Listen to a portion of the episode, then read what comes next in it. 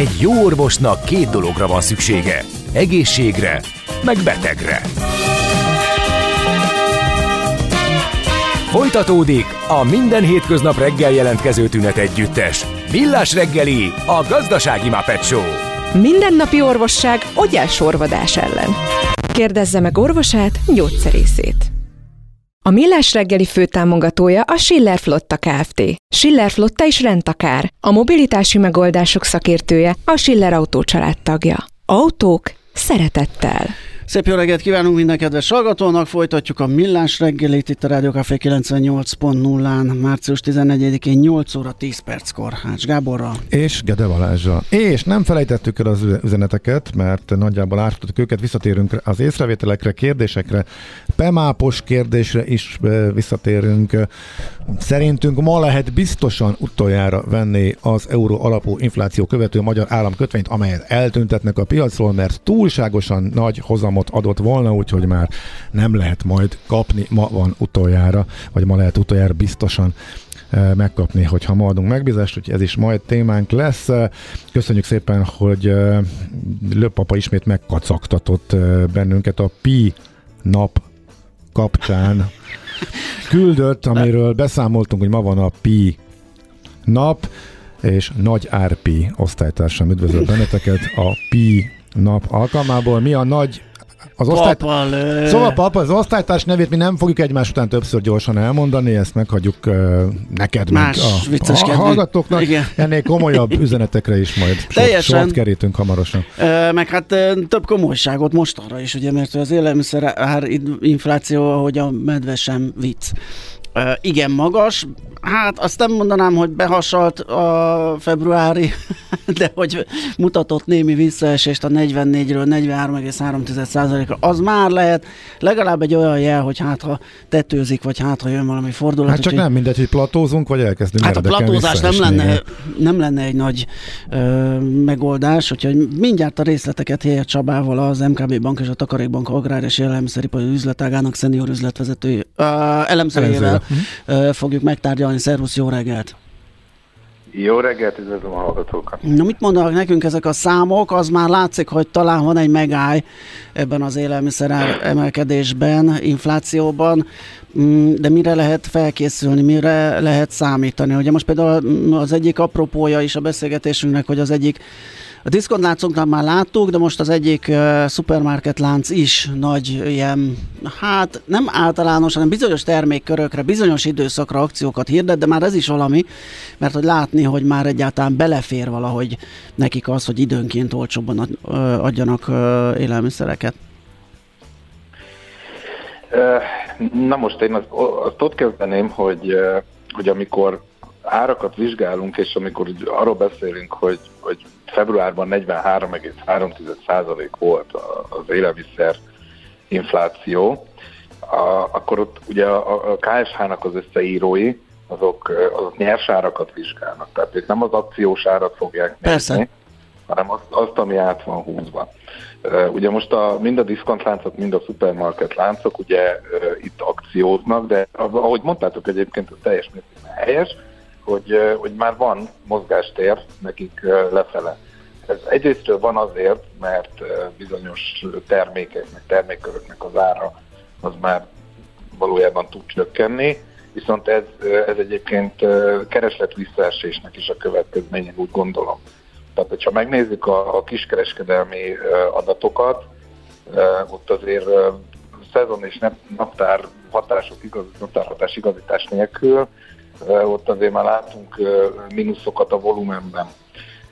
Ami nem azt jelenti, hogy, hogy kisebb a kitolt kosárnak a súlya, és, és kevesebb kalóriát visznek haza, úgymond Aha. az emberek az autóban, busszal, villamossal, hanem elindult egy úgymond lefelé vásárlás.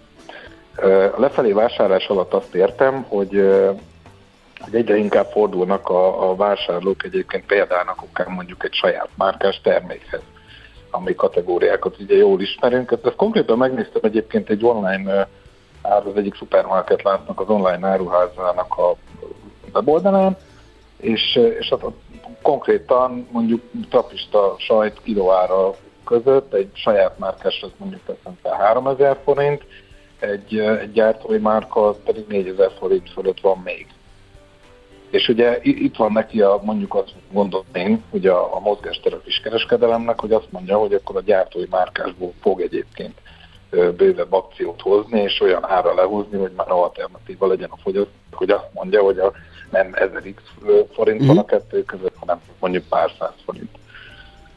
És de... akkor a, nyilvánvalóan mondjuk akkor a gyártóit is választhatja. Igen, Igen? de a volumen csökkenés az, az, az sajt-sajt. Tehát ott, ott akkor kevesebbet vásárolnak, nem? Tehát nem, nem feltétlenül... Értéket, értéket, értéket mér a KSH. Ja, tehát, ja, ja. Tehát ha, ha, ha, ha megveszek egy kiló 4500 forintos sajtot, vagy egy kiló 3000 forintos sajtot, akkor a, a 3000 forintos az ebben az értelemben volumen csökkenést jelent. Aha, világos. Uh, jó, tehát akkor lazul a mozgástér, ez minek köszönhető az, hogy, hogy uh, megállt az emelkedés, ebből hát ha tudunk egy kitekintést adni arra vonatkozóan, hogy ez a bizonyos platózás a valószínűbb, aminek a rémképét Gábor itt felvázolta, vagy inkább jöhet egy fordulat, és elkezdhetnek szépen ö, visszahúzódni az árak? Én, én talán inkább fordulatnak nevezném, mint aha. Aha. Tehát, hogyha az inflációs mutatót vizsgáljuk, ugye, ami egy árindex, és ugye az előző évi árakhoz viszonyítja a mostani árakat, abban fordulat jön, az élelmiszer árakban is túlzás lenne platózásnak nevezni, de talán a, a platózás és a fordulat között van a, e, valahol az igazság, ugyanis van, vannak bizonyos termékkörök és piacok, ahol, ahol már komoly e, nyersanyag és e árupiaci visszaesések látszanak. Én, én ezt kettőben azonosítanám, és kettőt emelnék ki ezek közül. Az egyik az, amit a, a terményesek a piacokon látunk. Aha ugye tavaly februárban, amikor az orosz-ukrán konfliktus ugye kitört, akkor a piac az elkezdte beárazni annak a lehetőségét, a, itt most a árutére beszélek, tehát elkezdte beárazni annak a lehetőségét, hogy, hogy, a világnak bizonyos részei nem fognak gabonához jutni, ugyanis a ukrajna ország, ugye azt nagyjából mindenki tudja, hogy a, világ gabona exportjában Igen. kulcsjátékosnak számítanak. Igen, Európa élés kamrája, meg mindenféle. Így van, így van, így van. Viszont onnantól kezdve, hogy meg tudták oldani azt, hogy, hogy az, az a gabona, ami ott megtermett, ez ki tudja jönni az országból, illetve globális szinten egyébként a 23-as terméskilátások is jók, szépen a gabonárak visszajöttek a háború előtti szintre. Tehát, hogyha perma azt nézem, hogy tavaly az árutősdén mennyire tudtam venni egy tonna búzát, az, az, közel, az közel ugyanaz az ár, mint amit uh, 2021 év elején tudtam, vagy bocsánat, 22 év elején fizettünk érte. Tehát ezért van az, hogy, hogy némi visszakorrekció bekövetkezhet. A FAO-nak, ami az élelmezés egyik uh-huh. szervezet, ugye van egy élelmiszer árindex mutatója, ami a világ különböző részpiacain, tehát mondjuk így, így a, a méri a, a gabonárakat, tejárakat, húsárakat, és ezekből a komponensekből raknak össze egy élelmiszer árindexet. De fontos kiemelni, hogy ez nem fogyasztói ár, hanem ez ugye az alapanyagnak, a nyersanyagnak az árát mutatja. És, és ez az élelmiszer árindex, tehát ez egy más módszert, mint amit, Igen. amiről mi most beszélgettünk, ugye a KSH féle fogyasztói árindex, E, ez, ez úgy markánsan, körülbelül azt mondom, hogy így a 7.-8. hónapja folyamatos visszaesést mutat. És ugye, hogyha a nyersanyagát csökken, akkor az előbb-utóbb a boltban is kevesebbet fogunk fizetni a, a bizonyos termékekért. Illetve én talán abban a, én a, én a tejárakban és a tejtermékárakban gondolok egy nagyobb visszafelé korrekciót, számítok rá, aminek egyébként az egyik nemes egyszerűsége az az egyik oka, hogy egy, hogy egy nagyon magas bázisról beszélünk. Tehát, egy, egy nagyon magas szintről tud visszafelé csökkenni, aminek bármilyen hihetetlen egyébként túlkínálat részben az oka, és, és itt most tennék egy kitekintést mondjuk az európai piacra és egy európai szintre. Tehát arról beszélünk, hogy ugye amikor a megfejik a tehenet, a nyers ezt elszállítják feldolgozóba. És abból a feldolgozóba szállított nyers tejből, ott az élelmiszeripari gyártóknak, vállalkozásoknak most kvázi a döntése, hogy abból a tej mennyiségből mit gyárt. Uh-huh. És ott neki van egy olyan rugalmassága, hogy ő ezt tudja igazítani ahhoz, hogy éppen mire van kereslet. És az Európai Unió viszonylag erős exportőr, például tejporban. Ez a tejport kiszállítja mondjuk Kínában, és ott Kínában tejterméket gyártanak belőle, mert mondjuk ők a hazai igényeket nem biztos, hogy tudják fedezni. Na de viszont a kínaiaknak csökkent az import igénye, és amellett még egyébként a tejporítás az egy nagyon energiaintenzív tevékenység, és ezért történt az, hogy mondjuk nagy nyugat-európai országokban, akik nagy tejtermelők, ide lehetnénk mondjuk Németországot, ebből a folyadéktej mennyiségből azt mondták, hogy hát egyébként drága energiával, meg egy csökkent kereslet nem biztos, hogy polítani kell, és akkor ezt a folyadéktej mennyiséget szépen elkezdték tejbe, és mondjuk például sajt gyártásba felhasználni. És ennek következtében ott, ott kialakult egy nagyobb termék mennyiség, például sajtból, és ugye annak okán, hogy egyébként azért nem menjünk el amellett, hogy a Nyugat-Európában is mindenhol azért ilyen bőven két számjegyű élelmiszerinflációt mértek, már 22-ben, 22 végére, hogy ott is bekövetkezett valami fajta keresletcsökkenés, és ugye ezek romlandó termékek, tehát hogy ahelyett, hogy ezt a kukába dobjuk ki, ugye ezt kvázi dömpingáras termékként ez elkezdett bejönni Aha. Magyarországra, és ez elkezdte a magyarországi árakat is letörni, és egyébként nő az EU-nak a tej termelés mennyisége az elmúlt egy-két év után, most egy-két százalék pluszban van a termelés, és ennek okán ugye megint csak arról beszélünk, hogy egy bővülő kínálat az, az elkezdi majd lefelé korrigálni az árakat. És arra, arra nem lehet, vagy nem nincs kilátás, hogy ugye az olajpiacon láttunk ilyet, hogy amikor ilyen problémák felmerülnek, akkor a termelők visszafogják a, a termelést, mert azt mondják most a tej esetében, hogy hát a dömpingár, ugye oké, okay, hogy megszabadultam tőle, de valószínűleg buktam rajta, visszafogják a, a, a tej előállítást, és utána meg egy hiányállapot lesz, ami meg aztán megint árfelhajtó tényező, akkor, amikor visszaáll például a kereslet. Na most egyébként, az, amiről beszéltél, ez okozta azt egyébként, hogy most, most itt beszélek mondjuk 10-10x évvel ezelőttről, Aha. amikor a, tejpi, a tejpiacon ilyen nagyon hullámzó árak voltak. Tehát ezt egyébként az agrárközgazdaság, a sertésciklusa szokta azonosítani. Aha.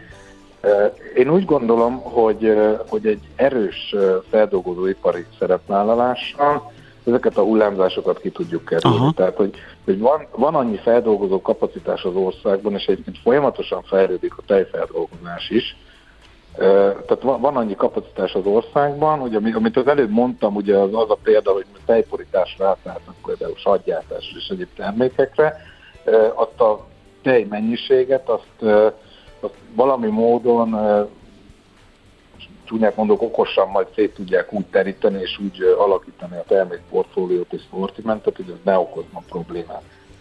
És egyébként tendenciózusan megfigyelhető, hogy a, hogy a tejáraknak az a nagyon-nagyon nagy mértékű kilengése, az, az egyébként valójában sokkal inkább kisimult.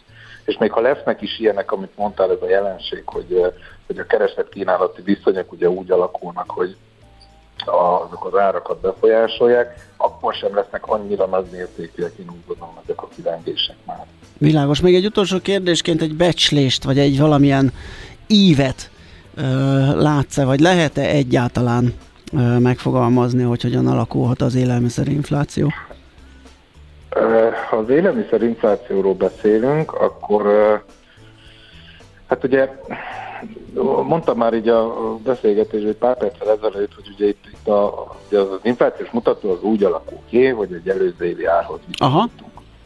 És, és ha, ha az árak 2023-ban már nem fognak nőni, vagy csak nagyon kismértékben, tényleg minimálisan, és viszonyítjuk azt egy tavalyi magas viszonyítási alaphoz, bázishoz, akkor, akkor már csak emiatt is szépen el fog kezdeni lefordulni a, ez a mutató. A, ha a tavalyi évnek a lefutását megnézzük, akkor a, az igazán markáns és nagyon durván érezhető élelmiszerinfláció, az, az valahol fél évnél kezdődött. Uh-huh. Tehát, tehát valahol az élelmiszerinflációs mutatónak a tetőzése, tehát itt az éle, inflációs mutató tetőzéséről beszélek, az valamikor júniusban következhet be, viszont az árakban az előbb említett ugye ilyen, mondjuk ezt szépen fundamentális nézők miatt, az árakban valamikor március-április környékén azért már bekövetkezhet egy tetőzés. Uh-huh.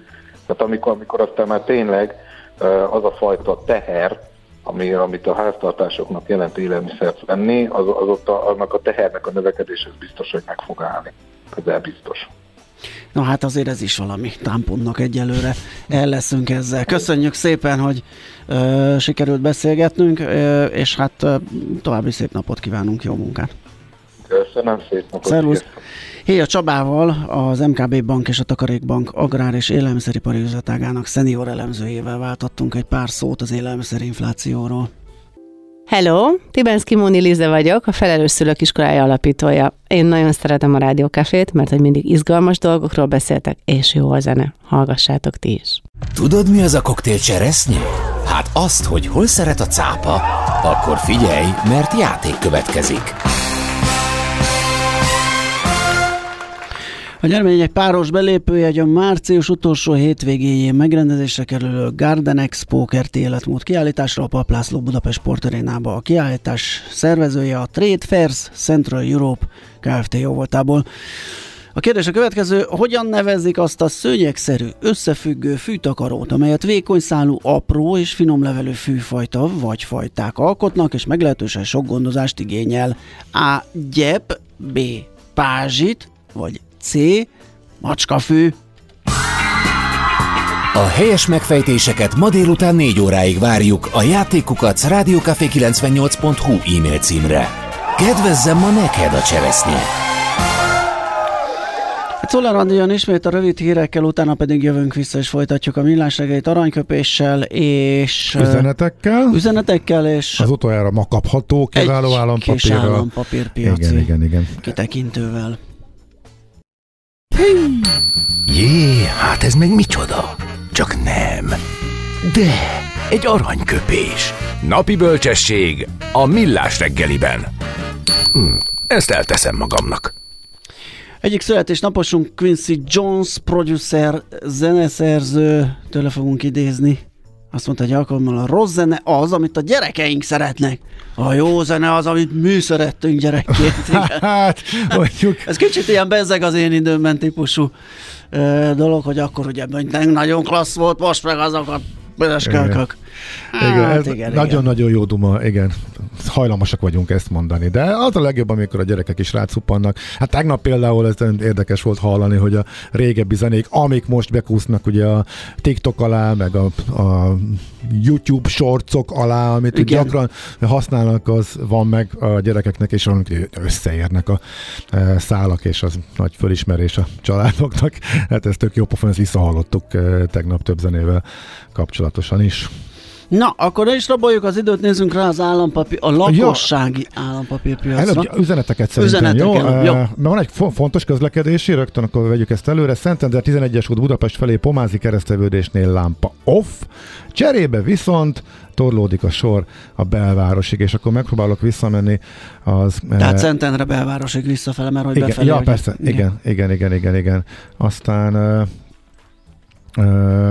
azt többen kérdezik, hogy hogyan van az, hogy bedől egy amerikai bank, és akkor a forint elkezd zuhanni, és még a múlt héten tényleg pont arról beszéltünk, hogy rossz hírek jöttek, és mint a beton, a cövek olyan stabil volt. Most meg szinte a semmiből 10 óra 0-0, akkor egy óriási húzattyúval kapásból két és fél százalék elszáll. A portfólió próbálta ezt eh, elemezgetni, egy érdekes cikkbe összerakta a lehetséges eh, okokat. Mm, hát azok közül igazából van, ami nem új, ami szerintem érdekes volt benne, hadd emeljek ki akkor egy tényezőt, hogy eh, lehet azért követni időnként, de van adatsor arról, hogy a pozicionáltság az hogy áll. Igen. És nagyon látványos volt, hogy a brutálisra emelt kamatszint után a short pozíciók megszűntek, és inkább már a túloldalra átlendült a pozicionáltság, tehát a forint melletti spekuláció a forint erősödésére vagy csak a stagnálására játszó spekuláció, az úgynevezett carry trade az iszonyatosan magas kamatszint mellett elég e, nagy nyerővel kecsegtet egy stabil e, devizálni, és az elmúlt hetekben erre a, a spekulánsok e, ráugorhattak ilyen pozíciókat építeni, mert nagyon-nagyon látványosan erős, illetve stabil volt a forint még a rossz hírek e, dzsungelében is. Hát most um, És ezeket, ugye amikor ezeket, ők zárnak, tehát nem, fe, nem feltétlenül a forint ellen spekuláltak, hanem lehet, hogy ők zártak, tehát ők az eurót veszik akkor forint ellenében, és azt látjuk, hogy felszökik az ár. Abban a pillanatban, ha nagyobb zárások jönnek, akkor az rögtön elmozdítja az árat. Itt viszont rögtön, ezt viszont te tudod, amin csak a cikkben olvastam, hogy ott a két-három forintnál megtört a, a csárton, egy, egy viszonylag sokak által nézett Igen. csárton a, az erősödő trend, kitört abba az erősödő trend csatornából a forint, és akkor ez viszont hozhatott újabb Sőt, össze is adódhatnak a dolgok, ugye az egy, az egy ref, azonnali reflex, hogyha van valami ilyen szintű, ugye itt azért mindig fölmerült ez a, a közbeszédben, ez a 2008-as válság, úristen rendszer szintű, hát emlékszünk, hogy ott mi volt, ugye a kockázatvállalás ilyenkor megszűnik. Azt mondják, hogy forint egy kockázatos deviza, én ezért bezárom a pozíciómat, vagy esetleg rá is spekulál, és a kettő összeadódik, ugye, hogy még van uh-huh. egy mhm. olyan pluszkereslet az euróra forint ellenébe, hogy az rossz annak, aki a fordított irányba van, és az is elkezd hisztisen zárni. Plusz, ugye, amit nem tudunk, és amire már volt példa, hogy lehet, hogy például egy portfólióban van olyan kockázatos elem, mint uh-huh. mondjuk a forint uh, pozíció, és valami, ami érintett volt most itt valamelyik bank kapcsán akár, vagy uh, valami kapcsán egy veszteség, és Plusz... próbálta elkerülni a befektető, a nagy befektető ezt. Elég, hogyha egy olyan befektető van, Elég itt, egy aki, nagyobb, aki, hát az nem lát, egy nagy piac aki azt látja, hogy a nemzetközi hangulat romlik, a kockázatvállalási hajlandóság hirtelen megugrik, azonnal mindent, ami a kockázatos portfólióban van, az zár, és ebbe a forint is, ha belesett, nem annyira likvid a forint, hogy ne látszódjon meg akár, ha csak egy nagyobb befektető egy ilyen. Igen, igen, igen, Ezeket igen. tudjuk erre mondani. Akkor nézzük a hát a legtöbb arra érkezett, hogy az autópályát, ez várható volt, tehát hogy a nem lehet lemenni nagy családdal, vonattal, felejtsétek el, igenis kell, akkor a Fehérvár, mármint hogy a M, az alaphír az volt, hogy Vitézi Dávid szerint jobb helyre is lehetne tenni azt a pénzt, nem kellene háromsávosítani az M7-est a Balaton felé vezető irányba, inkább a tömegközlekedést kéne fejleszteni, ne tereljünk még több forgalmat az autópályára, még, több, még többen utaznak autóval, hogyha a tömegközlekedés jó sára értek többen. Nagyon nem értenek ezzel egyet. Például ott van a Székesfehérvári lehajtó kérdése is, már odáig rengetegen mennek. Erre lehet azt mondani ellen példaként, hogy hát lezá, hát az egy másik probléma, ott azt meg kéne helyben oldani, hogy levezetődhessen a nagy forgalom, az belemegy egy körforgalomba, egy sávba, ráadásul beletorkolik egy másik főútba, amely egy sávon vezet be egy körforgalomba. Ott van egy üvegnyak. Ott igazából amiatt van nagyon nagy sor a Fehérvári lehajtónál, azt lehetne helyben kezelni, és akkor mondjuk nem az autópálya háromsávosításába eh, kavarna be. Aztán mi volt még? Eh, az almáspítés azt szerintem Szerintem menjünk rá, mert menjünk rá. nem lesz idő. Jó, azt többen is kérdezték, hogy igaz-e, hogy akkor csütörtökön lehet utoljára venni az infláció követő euró alapú államkötvényt. A kérdésnek külön aktualitást adott a forintnak a hirtelen gyengülése, ez pontosan az euró alapú magyar állampapírok nyilván forint gyengülős időszakban jók, ha valaki forint további gyengülésére vagy a gyengülés visszatérésére számít, akkor nekik jó. Viszont megszűnik az infláció követő kötvény. Helyette egy olyan jön, ami nem az inflációt követi, hanem a három hónapos európai bankközi kamatlábat, amely jóval alacsonyabb szinte mindig, és jóval hamarabb leköveti a rövid pénzpiaci hozamoknak a változását. Valószínűleg az állam azért szünteti meg az eurós, illetve az infláció követő eurós eh, papírárosítását, mert az nem sokára, egészen konkrétan nyáron, augusztusban át fog árazódni, onnantól kezdve fog fizetni a ma kapható, illetve ma még utoljára megvásárolható PEMÁP a tavalyi eurozónás infláció alapján, plusz arra fizetve még egy 25 bázispontos prémiumot. Ez majdnem 9% lesz, tehát most, ha mellé rakod a jelenlegi elérhető, a jelenleg általa fizetett kamatot, ami még a 2021-es infláció alapján fizet, az majdnem ugyanannyi, mint a pénzpiaci kamat, a három hónapos, tehát első ránézésre az új meg a régi ugyanannyit fizet. Uh-huh. Csak hogy a régi, amelyik, amelyiket most kivezetik, az, ha abból veszel, akkor az augusztustól a következő augusztusig majdnem 9%-ot fog eurólapon hozni. Az idei eurozónás inflációs várakozások pedig még mindig 5 környékén vannak, tehát, vagy legalább 4-5 környékén, tehát valószínűleg a következő egy évben is 5% fölött fog adni. Még arra, hogy ennek akár csak a közelébe érjen az új papírnak a hozamara égében semmi esély nincsen. Tehát 99,9% hogy az új amit majd már holnaptól, vagy holnap utántól árulnak, ami nem PEMAP, hanem EMAP, mert hogy már nem prémium, nem infláció követő, az sokkal, sokkal alacsonyabb kamatot fog fizetni, ezért érdemes sietni. Tehát ha valaki eurólapon akar befektetni, deviza kitettséget akar, hogy a forint esetleges további gyengülésével kap, szemben védje magát, akkor az infláció követ, követő kötvényt az csütörtökön hozzák forgalomba utoljára, de miután egy nappal korábban kell rá megbízást adni, legalábbis én úgy tudom, meg azt is tapasztaltam, hogy azt megkapjuk, és holnap ünnep van, akkor a mai nap az utolsó biztos alkalom, amikor az infláció követő papírból lehet vásárolni. Ezért nagyon fontos, hogyha valakinek tényleg ilyen befektetési dilemmája van, akkor ezt ma dönts el, és itt teljesen egyértelmű, hogy sokkal rosszabb hozammal kecsegtet majd az új papír, ami bejön a régi helyére csütörtöktől.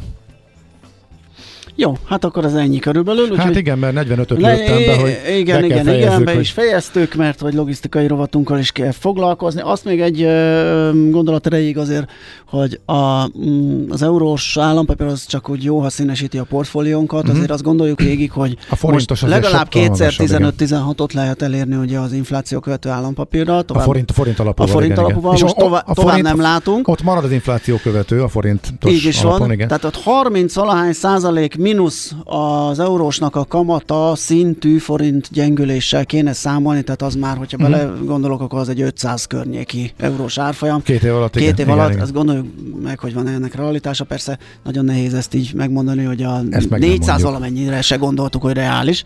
Nem uh, tudhatjuk egy dolgot érdemes figyelembe venni, ami a forint árfolyamát eh, komolyan befolyásolja, ugye az, hogy a piac eh, azt árazta, hogy jönnek az uniós pénzek. Igen. Egyre kevesebb az esély erre, egyre inkább csúszik, sőt eh, vannak arra utaló jelek, hogy a kormány a pótlásán dolgozik, tehát ezt is érdemes átgondolni, és ez alapján hát mindenki eldöntheti, hogy vesz-e eurósat, illetve igen, akkor milyen arányban teszi bele a portfólióba. Egy fontos kérdés, érdekes dilemma, az biztos.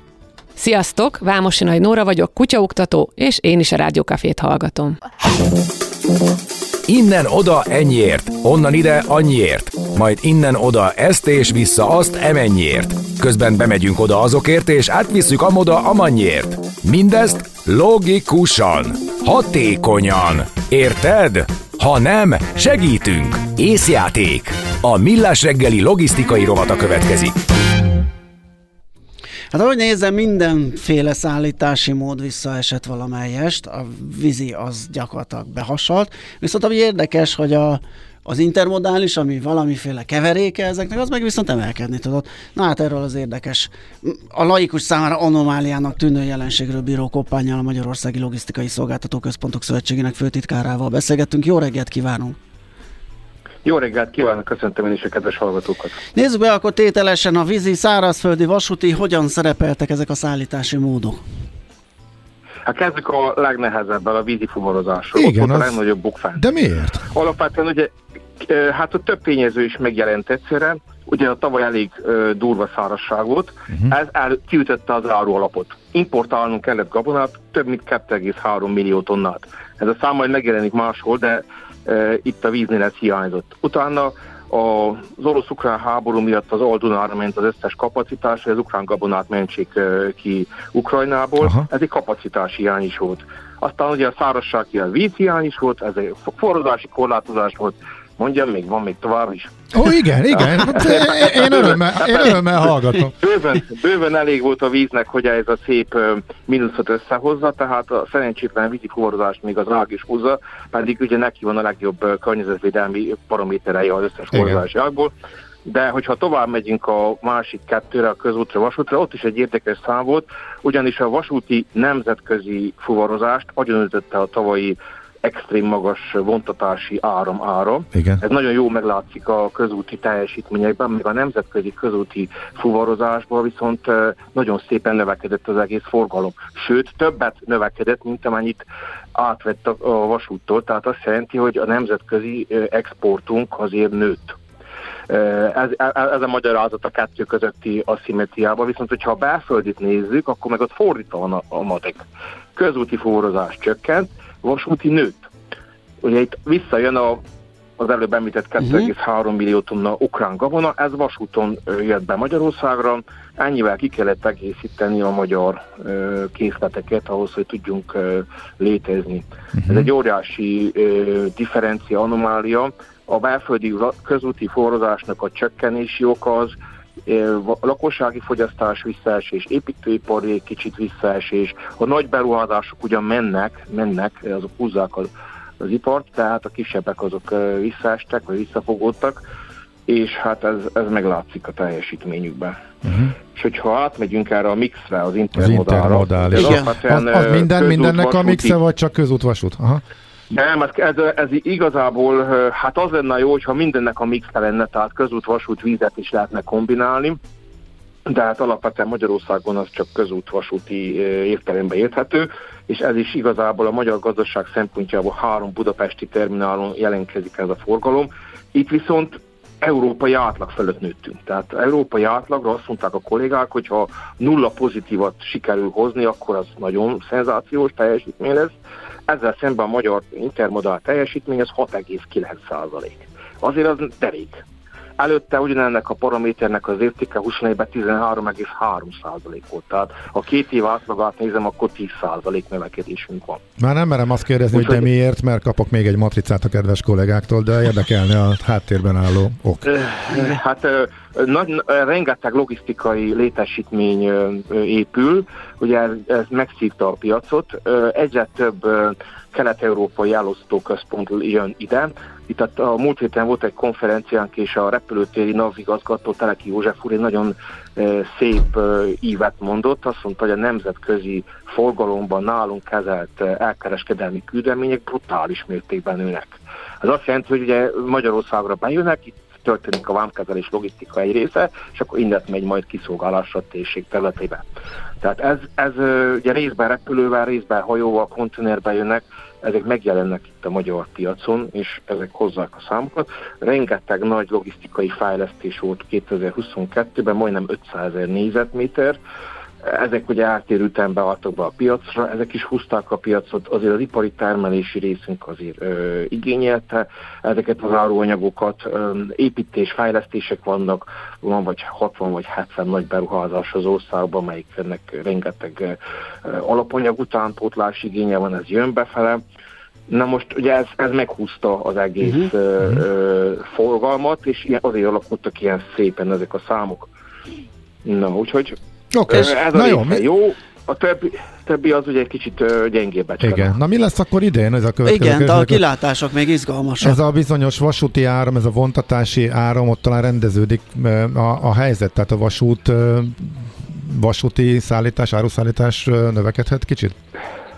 Úgy néz ki, hogy sikerült a kollégáknak a, a, a káoszon ura lenni, és egy kicsit normálisabb körülmények kerültek itt a 2023-ban vontatási áram tekintetében, tehát egy nyugodtabb időszakra lehet számítani. Nem a békai időszakra gondolok, hanem az előző tavalyi évi zűrzavarhoz képest, úgyhogy ez biztosan, hogy meg fog jelenni valamilyen módon a vasúti teljesítményekben. Az, hogy mekkora lesz az év végén, hogy lesz növekedés, vagy még lesz mínusz, azt most nem tudjuk megmondani.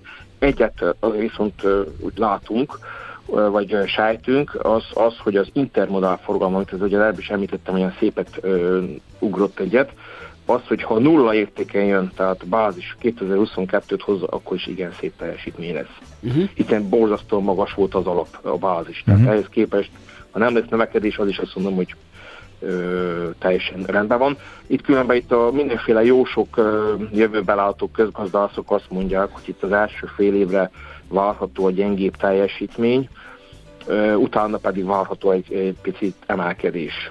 Na, hát igen, a fogy- fogyaszt, fogyasztásra, inflációra, növekedésre minden kapcsolatban. Hogy ez a, a hipotézis mennyire helytálló, én azt mondom, uh-huh. fél év, mert mi gyűjtünk rengeteg adatot a piacról és elemezzük, úgyhogy én, hogyha fél évkor visszatérünk erre a kérdésre, akkor tudom erősíteni, vagy Jó, szállni ezt. mindenképpen Jó. visszafogunk. Ezt fogjuk tenni. E- Ez a makrovárakozás, úgyhogy kíváncsian várjuk, hogy tényleg Köszönjük szépen, el hogy rendelkezésünkre állt és beszélgettünk. Szép napot. Minden Szép jót. napot kívánok mindenkinek, mi is. Tiszteletem.